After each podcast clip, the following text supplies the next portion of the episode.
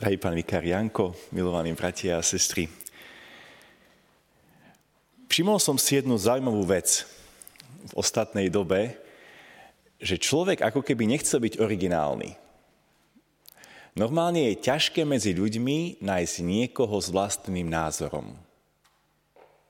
Nejakým spôsobom sme tak ovplyvnení všetkými tými rôznymi internetovými fórami, diskusiami v televíziách, tou takou zvláštnou rozpoltenosťou spoločnosti a žiaľ aj cirkvi, že sa radi dávame do nejakých skupín a málo kto má odvahu povedať, toto si myslím, toto je môj názor.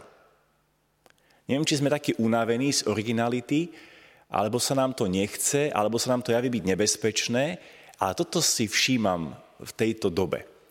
Ale keď som sa nad tým včera večer zamyslel, uvedomil som si, že tomu tak nebolo ináč nikdy.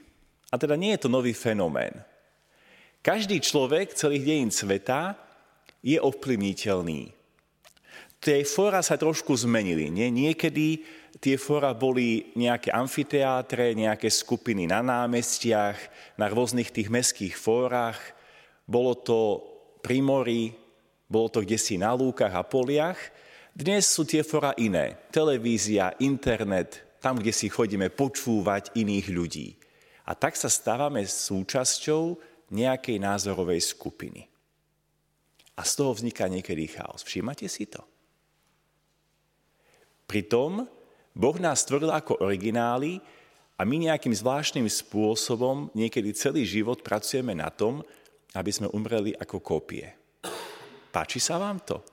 Mne nie. A do toho prichádza Boh, ako ináč, keďže nám chce pomôcť, aby nám ukázal nádheru originality. A ako to robí? Takže nám ponúka radosnú zvesť.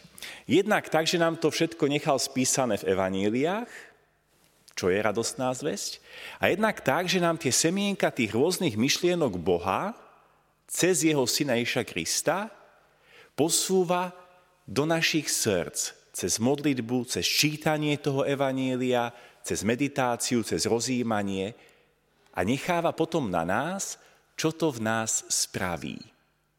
No si poviete, no dobre, veď to je vlastne ďalší vplyv, nie ďalšia skupina. Ale je to trošku ináč. Viete prečo?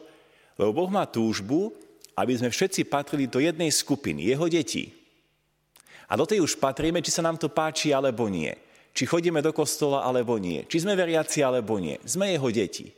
Od neho prichádzame, k nemu smerujeme. A len na nás, či potom tú ponuku radostnej zvesti my nejakým spôsobom príjmeme. Pretože Boh vie, pretože nás stvoril, že tá radostná zvesť spôsobí pokoj tam, kde je absolútny nepokoj. Dáva nádej tam, kde prežívame tzv. Beznádejné situácie.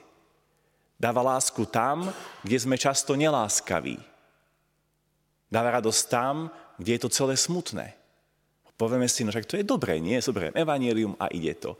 Ale má to jeden háčik, pretože pri tých rôznych daroch cez radostnú zvesť nám Boh dal aj dar slobody a preto nás rešpektuje. Či chceme byť takto Božím spôsobom originálni, alebo sa budeme opičiť po iných skupinách v tejto spoločnosti. Dáva nám to totiž špeciálnym spôsobom. Je to podobné, ako keď ste možno počuli jeden pekný príbeh manželov, ktorí mali sen. Išli kdesi do neba, do Božieho obchodu, prichádzajú dnu, je tam anjel, ktorý obsluhuje a oni sa ho pýtajú, čo tu predávate, pane? A ten anjel hovorí, no všetko, všetko, čo si spomeniete. A tak tá žena taká naradostená hovorí, tak dobre, prosíme si do nášho manželstva pokoj, aby sme sa nehádali, aby sa nám darilo vo výchove detí, aby sme boli stále úspešní. Potom muž o nej drgá a ona hovorí, no dobré, aj svetový pokoj a mier a tak. A ten anjel sa zasmial a hovorí, vy ste tomu neporozumeli. Tu nepredávame plody, ale semienka. Takže bratia a sestry, to, čo nám Boh dáva do srdca, sú semienka radosti. A je na nás, či tú radosť necháme rozkvitnúť.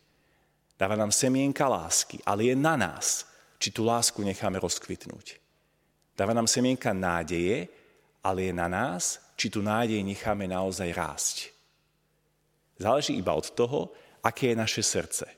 Či ako úrodná pôda, či ako trnie, či ako skala, alebo ako kraj cesty. Alebo ešte lepšie povedané, aké je naše srdce v tejto chvíli. Lebo každé jedno ľudské srdce je niekedy úrodnou plodou, niekedy trním, niekedy skalou, niekedy krajom cesty. Ale je na nás, aké je naše srdce. A to je to, v čom s Bohom môžeme spolupracovať na našej originalite. Neviem, či sa vám páči byť kópiou a opičiť sa po názoroch iných. Mne nie.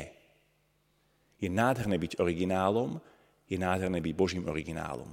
A tak poďme do boja o to, aby sme nestrácali ani v cirkvi, ani vo svete, ani vo svojich rodinách a farnostiach originalitu. Lebo cez to všetko sa ukazuje Boh ako ten, ktorý nás stvoril ako originály, nie ako kópie. Vypočujte si aj ďalšie zaujímavé podcasty. té vé Lux nájdete na deviatich samostatných kanáloch, kde na vás čakajú relácie s pápežom Františkom, kázne, modlitby, prednášky, biblické podcasty, rozhovory, inšpiratívne epizódy na pár minút, svedectvá či podcasty určené pre deti.